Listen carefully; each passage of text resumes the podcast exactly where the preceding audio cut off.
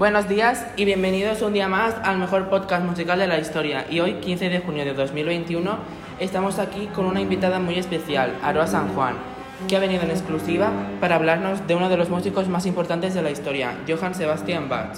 Buenos días, Aroa, ¿qué tal estás? Bien, con muchas ganas de hacer este podcast. Bueno, pues cuéntame, ¿quién era ese hombre?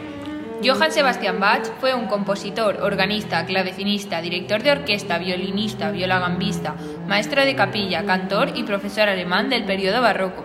Madre mía, qué hombre, por favor, hizo de todo. Sí, sí, nació entre el 21 y el 31 de marzo de 1685 en el Sacro Imperio Romano Germánico. ¿Qué eso actualmente sería? Alemania. Según tengo entendido, Bach se crió en un ambiente musical, ya que gran parte de su familia se dedicaba a la música además de forma profesional.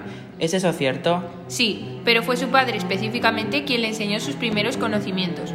Desgraciadamente se quedó huérfano de madre y padre a los 10 años. Entonces, ¿qué pasó? Pues se fue a vivir con su hermano mayor, donde aprendió a tocar el órgano y varios idiomas. Y a sus 14 años recibió un premio junto a su amigo para realizar los estudios en la prestigiosa escuela de San Miguel de Hamburgo. Aunque mejor, si te parece, te cuenta él. ¿Cómo? Buenos días. Buenos días. Bueno, veo que han habido muchos amantes. En fin, como Aroa les iba diciendo, yo estudié en esta escuela, pero hace más de 209 años y la verdad es que no recuerdo mucho. Pero lo realmente importante viene ahora. Pues adelante, si hace el favor, díganos, señor Bach. Después de graduarme, conseguí un trabajillo en Weimar. ¿Y qué hacía allí? Nada musical, desgraciadamente. Después fue gracias a mi familia que me aceptaron como organista en otra iglesia donde empecé a componer. ¿Conocemos actualmente alguna de esas melodías? Para nada, en aquellas partituras aún no estaba desarrollado mi talento. ¿Entonces trabajó antes de ser la gran persona que es ahora? Sí, sí, sí, he tenido tantos trabajos que necesitaríamos tres entrevistas para hablar de todos ellos. Pues entonces, en cuanto a amor o descendencia, ¿puede decirnos algo, señor Bach? Por supuesto, rechacé casarme en una ocasión y finalmente me casé con mi prima María Bárbara Bach, con la que tuve siete hijos.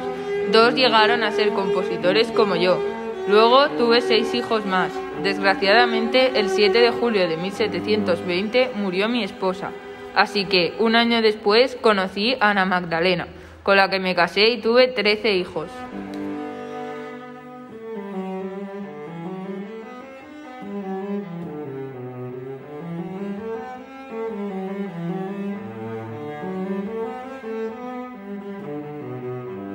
¡Guau! ¡Cuánta descendencia, señor Bach! ¿Qué tal si ahora nos habla más de su música? Mi primera cantata fue Die Elenden Solen Essen, BWV 75, que fue representada en 1723.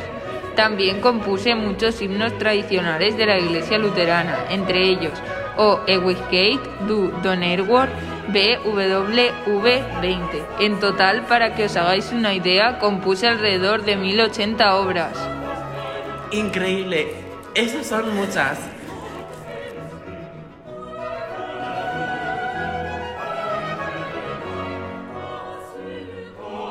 Una obra magnífica y según tenemos aquí, usted falleció el 28 de julio de 1750, pero lo tenemos aquí en carne y hueso. Bueno, esa muerte es la física. Apenas tenía 65 años, pero mi legado ha continuado por más de 300. Arba, vuelves a estar aquí. Hola, buenas, ya vuelvo a estar aquí. ¿Tienes algo que añadir a todo lo que nos ha dicho Bach? Tan solo quiero decir que algunos de sus hijos y alumnos, de los cuales tuvo más de 80, también se hicieron famosos compositores y que hoy en día se puede encontrar una estatua de Bach en la ciudad alemana de Leipzig. Así que no dudéis en ir a verla. Bueno, pues muchas gracias, Aroa. Y gracias al señor Bach, supongo, aunque no hemos podido ni despedirnos. Volveremos la semana que viene con más podcast. Adiós.